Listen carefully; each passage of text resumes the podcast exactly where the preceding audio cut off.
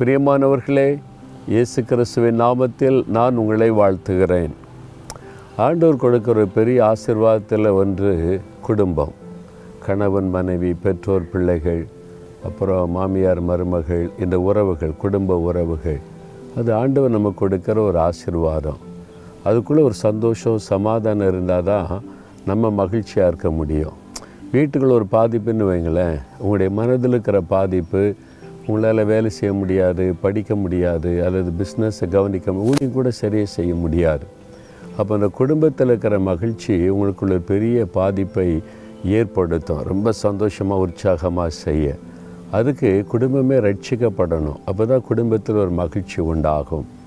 அப்போ சிலர் பதினாறாம் அதிகாரம் முப்பத்தோராம் வசனத்தில் கத்தராக ஏசு கிறிஸ்து விசுவாசி அப்பொழுது நீயும் உன் வீட்டாரும் ரட்சிக்கப்படுவீர்கள். என்று ஆண்டவர் வாக்கு கொடுத்திருக்கிறார்? இந்த வருஷம் உங்களுடைய குடும்பமே ரட்சிக்கப்படும். அது சொல்லும்போதே சந்தோஷம் வருதில்லை. எங்கள் வீட்டில் இன்னும் ரட்சிக்கப்படாமல் எங்கள் அப்பா அம்மா கணவன் மனைவி பெற்றோர் பிள்ளைகள் யாரோ ரட்சிக்கப்படாமல் இருக்காங்க. என் சகோதரன் சகோதரி அவங்களாம் ரட்சிக்கப்படணும். உங்கள் விருப்பத்தை ஆண்டவர் நிறைவேற்றுவார். இந்த வாக்கு தத்துவத்தை சொல்லி ஜெபிச்சிங்கன்னா உங்களுடைய குடும்பமே ரட்சிக்கப்பட்டு ஒரு மகிழ்ச்சியான குடும்பமாக மாறும். சரி ரட்சிக்கப்பட்டோம். நாங்கள் வந்து சர்ச்சுக்கெல்லாம் போகிறோம். ஆனாலும் குடும்பத்தில் மகிழ்ச்சி இல்லையே அப்படி சொல்கிறீங்களா இங்கே பார்த்தீங்களா மகிழ்ச்சியான குடும்பம். இந்த மகிழ்ச்சியான குடும்பம்னு எழுதி வச்சா மகிழ்ச்சி வராது.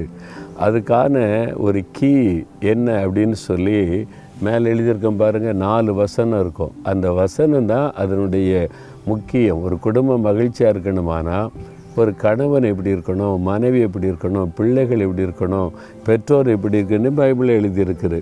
அப்படி நம்ம நடக்க ஒப்பு கொடுக்கணும். பார்த்தீங்களா மனைவிகள் புருஷனுக்கு கீழ்ப்படியணும். புருஷர்கள் மனைவியிடத்தில் அன்பு கூறணும் பிள்ளைகள் பெற்றோருக்கு கீழ்ப்படியணும். பெற்றோர் பிள்ளைகளை கோபப்படுத்தாதபடி கத்தருடைய சிக்ஷையில் வளர்க்கணும். அந்த வசனம் தான் எழுதி வைக்கப்பட்டிருக்கிறது. இந்த வசனத்தின்படி வாழ குடும்பத்திலுக்கு ஒவ்வொருவரும் தங்களை அர்ப்பணித்து கொண்டால் உங்கள் குடும்பம் மெய்யாகவே மகிழ்ச்சியான குடும்பமாக இருக்கும். அதுதான் சீக்ரெட் அவ்வளோதான் அப்போ இந்த வசனத்தின்படி நாங்கள் வாழுவதற்கு எங்களை ஒப்பு கொடுக்குறோம். எங்கள் குடும்பத்தில் இருக்கிற எல்லாரோடும் இதை குறித்து நீங்கள் பேசுங்க ஆண்டவரே. என் குடும்பத்துக்குள்ளே இந்த மகிழ்ச்சி சந்தோஷம் இருக்கணும்னு ஜெபித்தீங்கன்னா அது நிறைவேறும்.